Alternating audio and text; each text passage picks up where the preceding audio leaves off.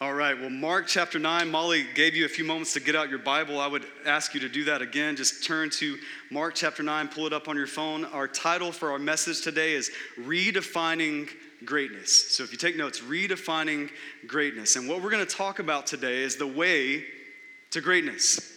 And what we're going to talk about today is, is Jesus is going to give us components that will make you great. And, and most likely, you're going to see these components and you're going to see and think of people in your life, maybe a mom, maybe another leader in your life who, who may be great, who does what Jesus talks about. And, and you may admire someone and respect someone because they are great in the way Jesus talks about greatness. And the opposite is also true. As we go through this today, you're going to see some traits and some components that maybe you don't see in other people, and therefore you don't see them as great. And so today, Jesus is going to give us the recipe for greatness. If you have these components, Jesus says you're great. If you don't have these components, you're not. Right? So we all need to listen in for that. What are these components? What's the recipe for greatness according to Jesus? Look at it with me. We'll start in verse 30. It says this. It says they went on from there, that's Jesus and his disciples and passed through Galilee, and he did not want anyone to know, for he was teaching his disciples, saying to them, The Son of Man is going to be delivered in the hands of men, and they will kill him. And when he is killed, after three days, he will rise. So Jesus is traveling and teaching, and he's teaching his disciples about his death and his resurrection. he's saying, This is coming. Now, if you've been with us even over the last few weeks, you've seen this take place. Jesus says, I'm the Christ. Peter says, Jesus, you are the Christ. And, and Jesus is going to explain to them, I'm the Christ. So here's what that looks like. And he's just starting to do that. And three times in the Gospel of Mark, he does it in this way He says, I'm going to die, and then I'm going to rise again. Three times he does that. This is the second. And what's common about each time is that when Jesus explains his death and resurrection, the disciples' response is confusion, right? We know that in this case because Mark tells us, look at verse 32. He says, But they did not understand the saying and were afraid to ask him. So, so in this case, we know they don't understand his death and resurrection because Mark says it, but we know it even more because of the disciples' response. Right? Look at the response with me, verse 33. It says, They came to Capernaum and when he was in the house, Jesus, he asked the disciples, What were you discussing on the way? But they kept silent, for on the way they had argued with one another about who was the greatest. Now, to be clear, they're not arguing about who is greatest in society, like who is greatest out there. They're arguing about who is greatest in here, like which one of us is greatest. So they're not arguing about like who's greatest, like Michael Jordan, LeBron James. Like, who's greatest? Whitney Houston, Mariah Carey. That was the debate in the 90s, just so you know, right? They're not arguing about, like, who's the greatest scholar? Who's the greatest royal official? Who's the greatest religious leader out there? Like, who's the greatest in our time, in our day? They're not arguing about who's greatest out there. They're arguing about who's greatest in here. Like, are you greatest? It's 12 of us. Like, are you number one? Who's number two? Who's number three? Who is greatest? Now, remember, what just happened? What is Jesus teaching them? His death and his resurrection. Jesus says specifically twice, I am going to be killed. And right after that, they're like, okay, Jesus, you're gonna be killed. Okay, I'm confused by that. Am I number one? You number one? You wanna fight it out? Now, this is the equivalent, listen, of riding in an ambulance and taking selfies right? The EMT is over here doing compressions on the guy that's on his way to death. And there's a couple other people in the ambulance who are just like, cheese. Oh, how do I look? Oh, I don't like that. Change the filter. Right? That's the insanity that's taking place right here. Now, now what would you think Jesus would do in response to that? What would you do if people were taking selfies in an ambulance? Kick them out, right? At least slap them and be like, guys, there's more important things going on here. Somebody's on their way to death. Like, stop taking selfies. Now, God is more gracious than me. Thankfully, amen. Jesus is amazing, so he doesn't kick them out of being disciples. He doesn't think, maybe I chose the wrong guys. Like, what do you, how do you not understand? I just said I'm gonna die, and you're like, who's greatest? Like, do you not get this? Jesus doesn't think about choosing different disciples. Jesus doesn't slap them, he teaches them. Right? He sits down, verse 35, look at the verse. He sits down. Guys, come here. Calls the 12. And he says to them, Hey, if anyone would be first, he must be last of all and servant of all. Jesus uses this as a teachable moment. Right? Maybe you have different views about Jesus, and when you read scripture, scripture you feel kind of dumb. You feel confused, like the disciples. And maybe you even look at God's word, an infinite God who, who grants you his word, a finite person who gave you 66 books of the Bible written by 40 plus authors over 1,500 years, who gave this book to you to point you not to yourself and not how great you are, but to him alone. And you take that Bible and you put it on your shelf, or you come to church and you leave and go eat lunch and you think about all the stuff you got to do, and you never take your eyes off yourself and you never put them on God. You need to know if you're ever confused and put yourself at the center of the universe instead of God in his rightful place, if that's ever been you, God is gracious with you too. He doesn't think I should have chosen somebody else. How could you not get this? I would say that. Jesus doesn't say that. Jesus sits down and says, Come here. I'm going to teach you. In my grace, I'm going to teach you. What does he teach them? Now, we need some context. He, he says, not just to be first, to be great, you should be last. He says you should be a servant. I could have stopped with just first, last. You get that, right? But he gives us an example. You should be a servant, and we need some context for what that means. We think of servant and serving as a, concept, like people who serve. They would have thought differently. They would have thought about servants that they knew right in households people whose whole life was defined by service to the people around them jesus says that is what it means to be great. That is what it means to be first.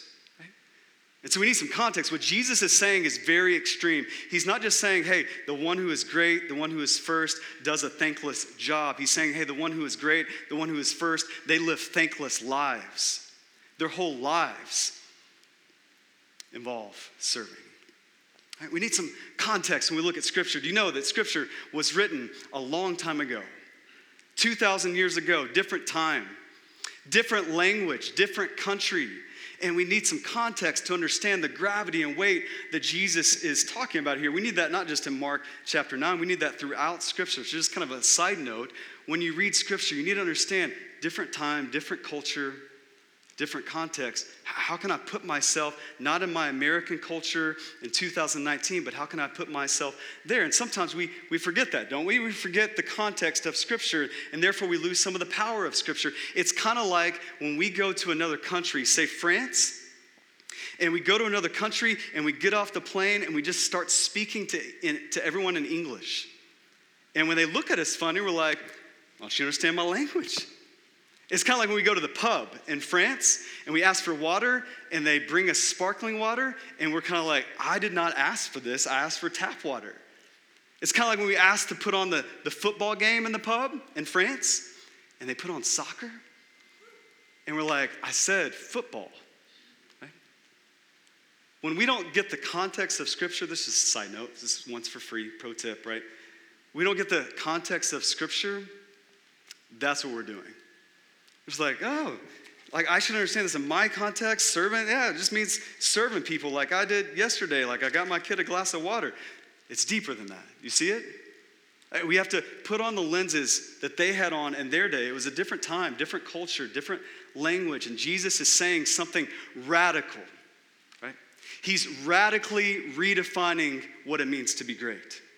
You live a life of service. You give up your time, your talent, your treasure, not just every once in a while. You live a life that does that.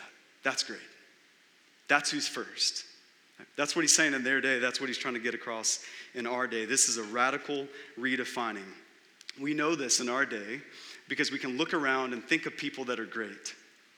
Uh, maybe a leader, a, celebrity, maybe your boss who has greatness in your company, he has ranking. And, the way we see them as great is by how many people they have serving them. Right? Have you ever talked to somebody in business and, and they're talking about their, their job title, their status, and how many people work under them, like how many direct reports they have? You're like, you got 50 direct reports? Mean, you have this many assistants? Like, wow. I mean, that celebrity, they have drivers. They have people that drive them around. So great. I mean, they have maids. I mean, moms, can I get an amen? They have live-in nannies. That is, that is great. That would be great, right? We define greatness by how many people serve us. Jesus redefines greatness by how many people you serve, by how much of your life you give in service. Not by how much you have, but how much you give of what you have. Jesus is radically defining greatness.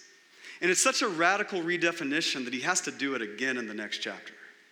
A couple weeks, we're going to be in Mark chapter 10. He's going to basically say some of the th- same things he's saying here. And he's going to tie greatness again to serving. Because we need to hear it in Mark chapter 10, just a chapter later. Because this is so counterculture to what we think of greatness to be. Right? So Jesus is going to hit this again, but he's always going to tie greatness to serving. Now that's interesting as I thought about this, this week. Because I usually tie serving with guilt, not greatness. Right? Some of you may be feeling that right now. Like, okay, Tim, this is the sermon where you say we should serve more. Right? It's Mother's Day, but I, and I feel like if great is serving, my whole life is serving. It's not just something I go and do, it's my whole life. I should serve more as a mom. I know, like I should get off my phone and, really engage my kids as a, as a dad, as a parent. You might be thinking, like, I should serve my wife so she can serve the kids, so I can serve the kids. And you might be thinking, I should serve more. I should serve more in my family. I should serve more in my job. I should serve more in my community. I should I don't serve in the church. I should serve if it's greatness to serve, I should serve more. And you associate serving with guilt. You notice Jesus doesn't do that. He associates serving with greatness not with guilt. He's talking about that, that serving, it's an exercise in greatness. Listen, here's the thing about exercise you can't just try it once and think it's going to be great, right? You can't just try it every once in a while in your own strength as a mom, as a worker, somebody in the church, and think, this should be great. Why does it not feel great? I mean, I brought my kid milk when they wanted, didn't feel great. I mean, I served in the church and I greeted and I put out the coffee and nobody saw it. Like, it didn't feel great. And we feel guilt, but Jesus says, no, you should feel greatness, but it's an exercise in greatness. And just like exercise, it doesn't click the first time you do it.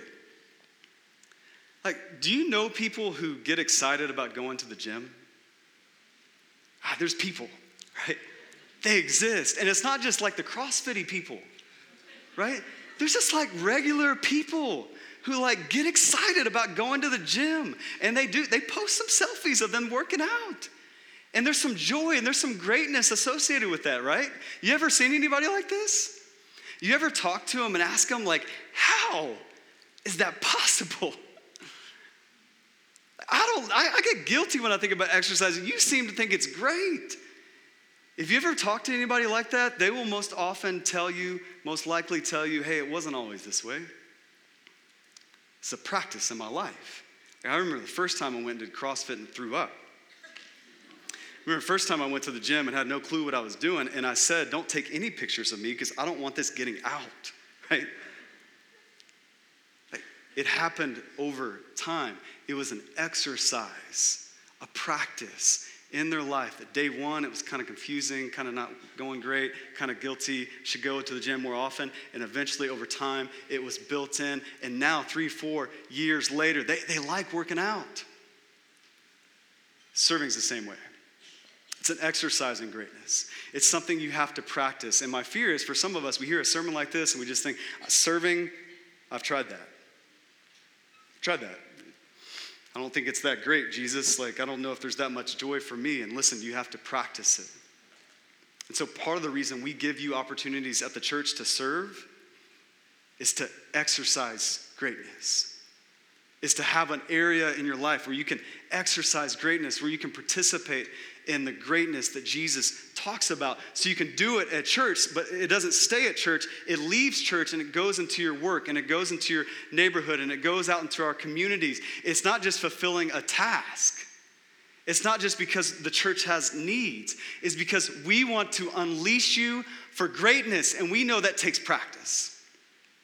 We know that takes exercise. So, question How are you exercising greatness by serving?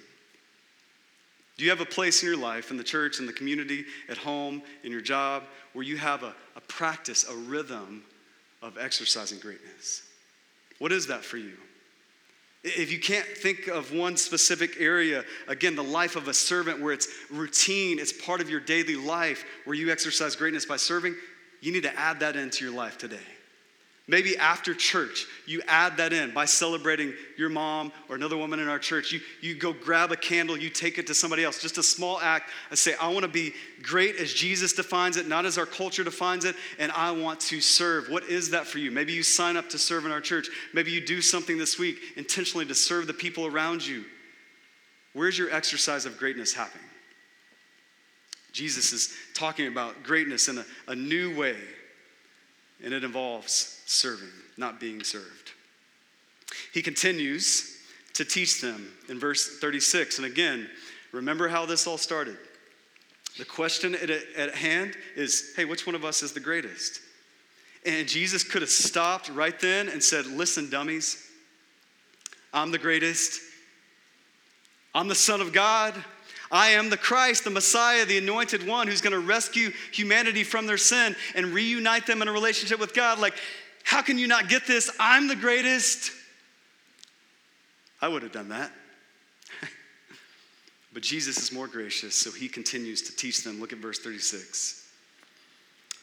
He took a child and put him in the midst of them. And taking him in his arms, he says to them, Whoever receives one such child in my name receives me, and whoever receives me receives not me, but the one who sent me, the Father. Jesus is saying is, you want to be great, you want to be first, you serve, but you serve especially the most vulnerable. Like when you receive a child, when you accept a child, when you value a child, you receive Jesus and you receive the Father who sent him. And again, we need some context. Now, maybe you think children, they're always valued. Maybe not so much, right? In this day, they saw children more as property than individuals. It was understood that they were to be seen but not heard from. That people in this day were thought of for what they could bring to the table. Kids, what do they bring to the table? Not much. And so, Jesus specifically, he doesn't just talk about a child. You notice this? He says, Hey, kid, come over here. I don't want them to get confused. I want them to see this. Here's a kid right here. You serve him, her, you serve me. The most vulnerable, not property, he has value. She's not a property for what she can do for our culture one day or today. She has value. And when you serve, especially anyone, but especially the most vulnerable, the child who have been devalued in our culture, that's when you're great. Now, listen, that's the context of that day. We don't have to stretch it too much for our day. And maybe when you see kids running around in this church, you think, oh, so cute, so valuable. Not everybody in our culture thinks that. You see it in abortion, where we talk flippantly about killing babies, and it's a policy and not a person. You see it in big things like that, and the way we devalue children. But you also see it in little things like showing up to a restaurant with a big family and getting those dirty looks. I got three kids. I've gotten them, right? Because kids, what do they offer? They're just gonna mess things up, they're just gonna annoy us. And so they devalue children. We devalue children in our day, right? And Jesus is gonna say, hey, to be great, to be first, you serve everyone, especially the children. He redefines greatness. That's why we celebrate moms right? We celebrate moms because their whole life is that of a servant to their kids, because they are such an example of what this looks like one who serves the weak and the vulnerable and invest in the next generation, the ones who will carry on a legacy for Christians of Christ and his name exalted. That's why we celebrate moms. It's a huge responsibility, it's a huge role.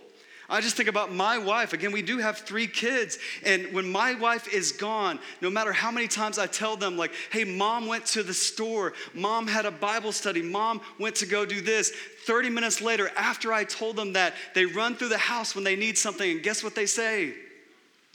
Mommy! And I'm like, son, I just told you. Mom's not here. And he's just like, it takes a second to register. Why? Because it's programmed in his little brain that mommy's always there. Mommy's always around to serve me. The most vulnerable, the most weak. They, view moms that way because that's what they do. Listen, the call of motherhood, it is a great call. Do you see that when you're cleaning up the diaper? When, you when your kid does cry out, mommy, and you're just like, can't you just do it yourself? Like, do you, do you see, can we redefine greatness to say, that means I'm great? I mean, if that is the indication of greatness, I am phenomenal. Because my kids expect me to serve them all the time. Jesus redefines greatness. And some of you are thinking, well, Tim, this is hard. This is so countercultural.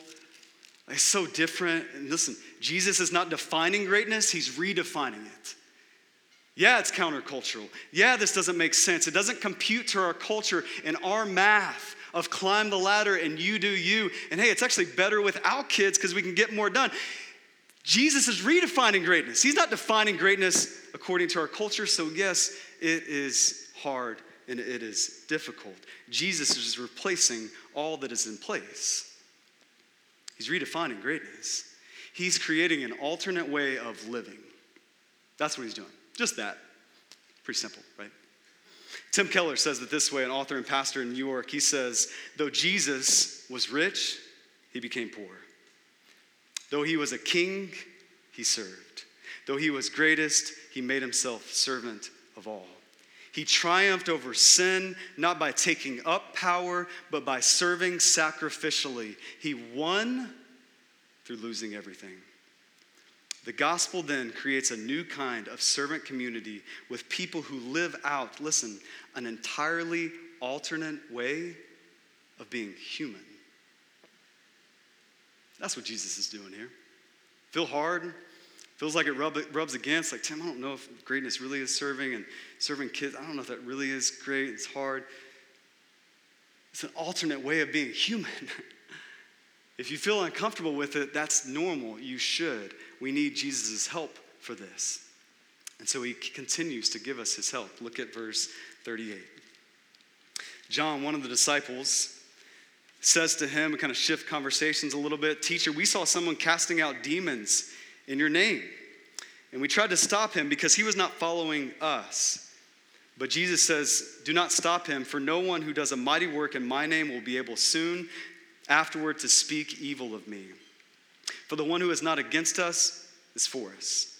For truly I say to you, whoever gives you a cup of water to drink because you belong to Christ will by no means lose his reward. So we kind of switch conversations, but if you give me a second, we're still talking about the same thing. We're talking about serving and less of self equaling greatness. See, John asked this question hey, how come somebody else cast out a demon? Like, why, why is somebody else doing that? And the key phrase you should notice is the end of verse 38 that he wasn't following us, but he still did that. You see, what John is getting at, what the disciples are getting at, is tribalism, is comparison.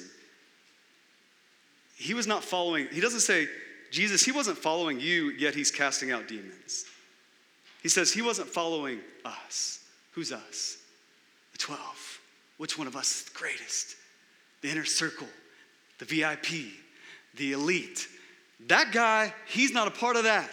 And he's casting out demons. Jesus, what is happening? And it's tribalism and it's comparison. And Jesus, as he's calling them to be great, to be first, he says, No, no, no. You need less of self, less of comparison. if you want to be great. Listen, we do this in our lives all the time. I do this with church. I look at other people, other churches, and I have in the past, and they're doing things slightly different than the way I would do them, maybe in a different denomination or lane than me. And I think, wow, how come they're casting out demons? How come they have so many baptisms? How come their church is getting so big? I think we study the Bible, like we do things the right way. And uh, Jesus, how come they're not with us, but how come you're blessing that? Listen, I was part of churches where that was the culture, and we did that a lot.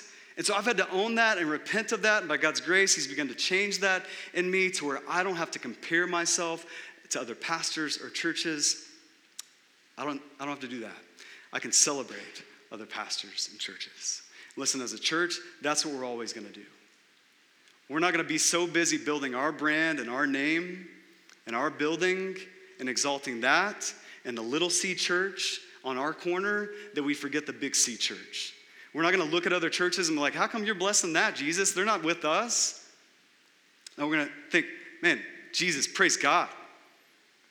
You're blessing that. People are getting saved. Like people are coming to know Jesus. Like we want to celebrate what other churches are doing. We don't want to compare. I, I, get the opportunity every now and then to, to preach at other churches, and I get that opportunity a couple times in the summer, this coming summer. And I take those opportunities for a few reasons. One, because they ask me. Two, because I get to brag on you guys and PBC. But three, I want to learn. Even if the churches are slightly different, like I'm not talking about heretical churches, I'm talking about churches that Bible believing, they believe in Jesus, all those types of things. We're in the same lane. Maybe I would do this a little bit differently, but, but I go to brag on you. I go because they ask me, but also go because I want to learn. What are other churches doing? How is God using other people that aren't in my crew to exalt the name of Jesus? Right? And so I'm going to go. And guess what? One of those churches is in our neighborhood, they're in our central urban, urban core of our city. And I'm probably going to go preach there, and I'm probably going to look out in the audience and see a few people that used to go Phoenix Bible Church. And I'm going to call them out in the middle of my sermon and be like, why did you leave? Don't you know our church is so much better? Is that what I'm going to do? No. Afterwards, I'm going to go up to them and be like, man, it's so great to see you. How has God been using this church in your life? That, man, I heard about you guys doing this. That's so amazing. Heard about your serving this way. That's so amazing because we celebrate others, we don't criticize others who are doing work in the name and for the fame of Jesus Christ. That's what Jesus says. He says, hey, the one who is not against us, they're for us. In fact, if they heal somebody in my name, if they cast out a demon, that's fantastic because they can't go right around to the other side and speak evil of me.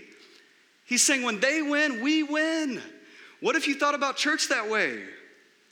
What if you thought about life that way? What if you thought about promotions that way? What if you thought about your friends that way? What if you thought about other moms that way and didn't look at the other mom whose kids are so well behaved and think, how come, what? It's not that easy for me.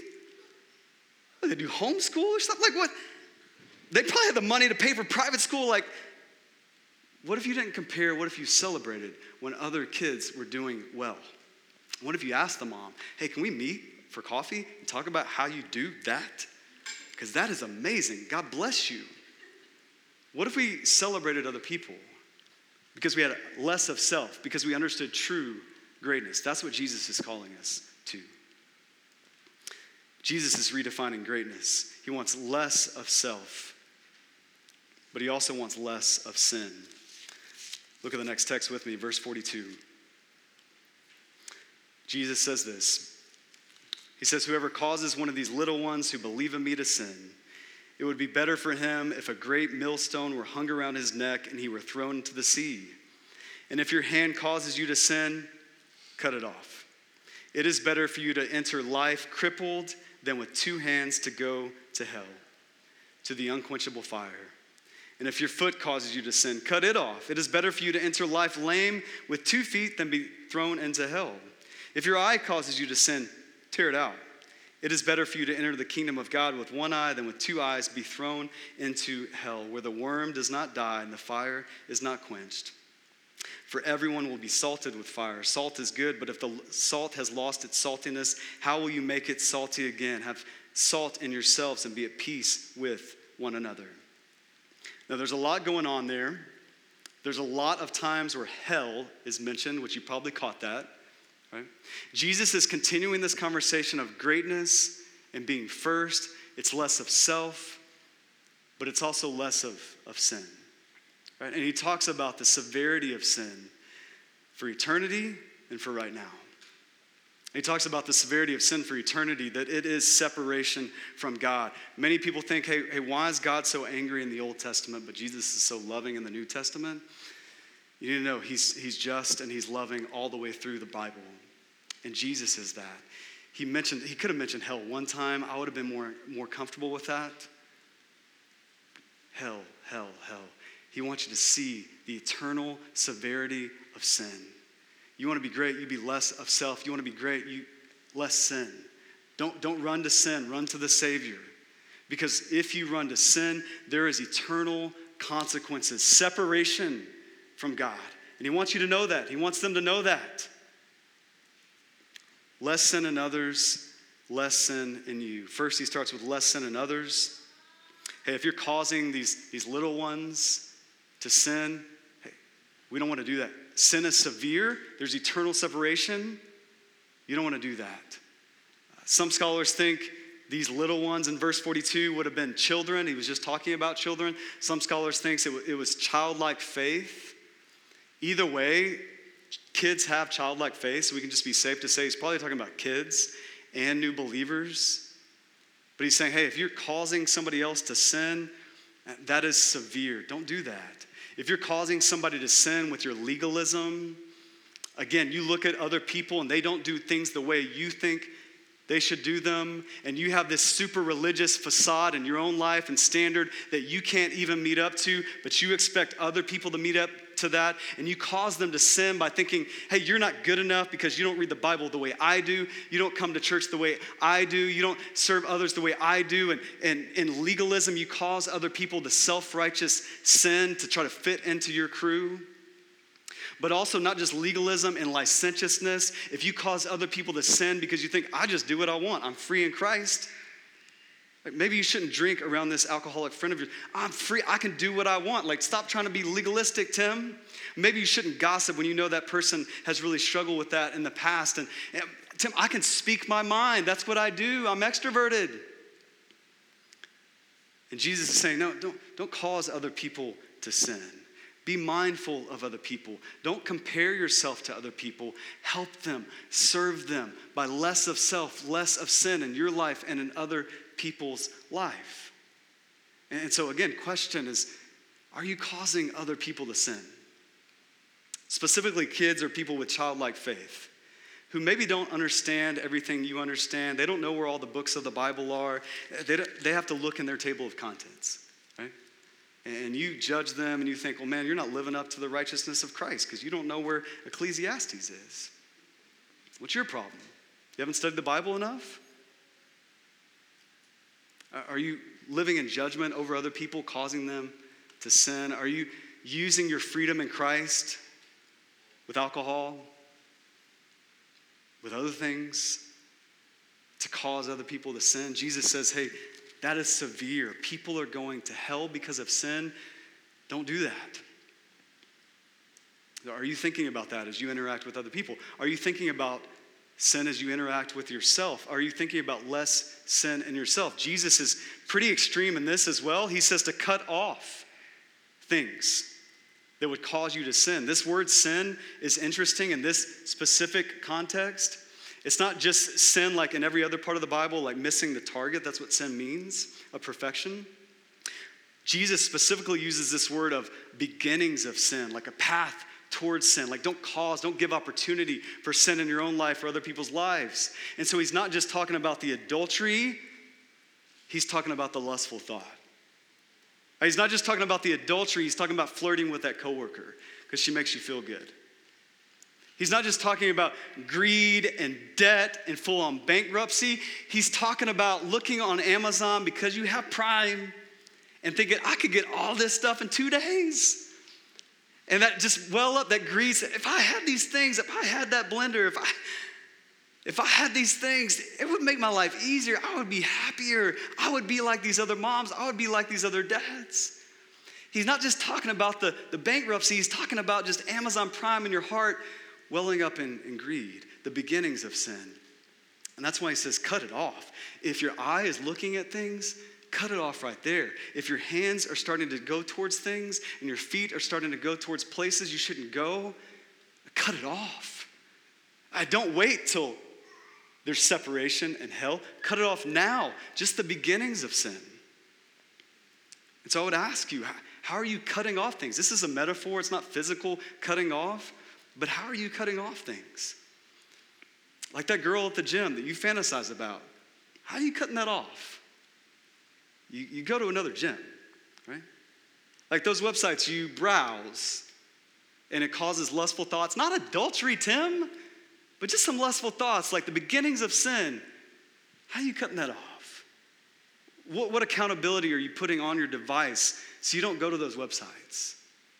Like, what times are you looking at your computer? Cut it off. You struggle with power and lording over people. Maybe that's your position at work. Maybe people look to you and, and you get kind of proud of yourself and you get some power. How are you cutting that off? How are you at times voluntarily submitting yourself to others? I want, to, I want to cut that power off. I don't want to get big headed and arrogant and prideful.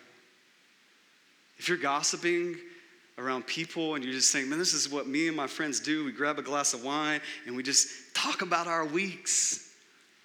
And it just feels right. And these are my friends. And when I get around these people, that's just what we do. How are you cutting that off? You may need some new friends. Right?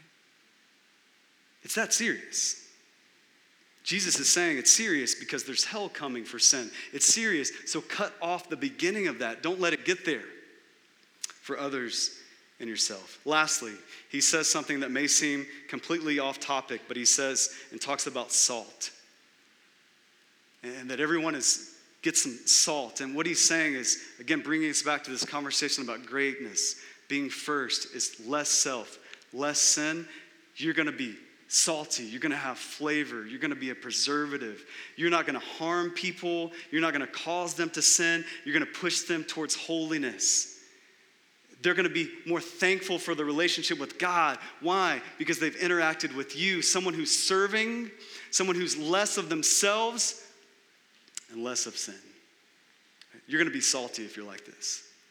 Now, as we look at scripture, as we continue to read through the Gospels, through the book of Acts, we see this.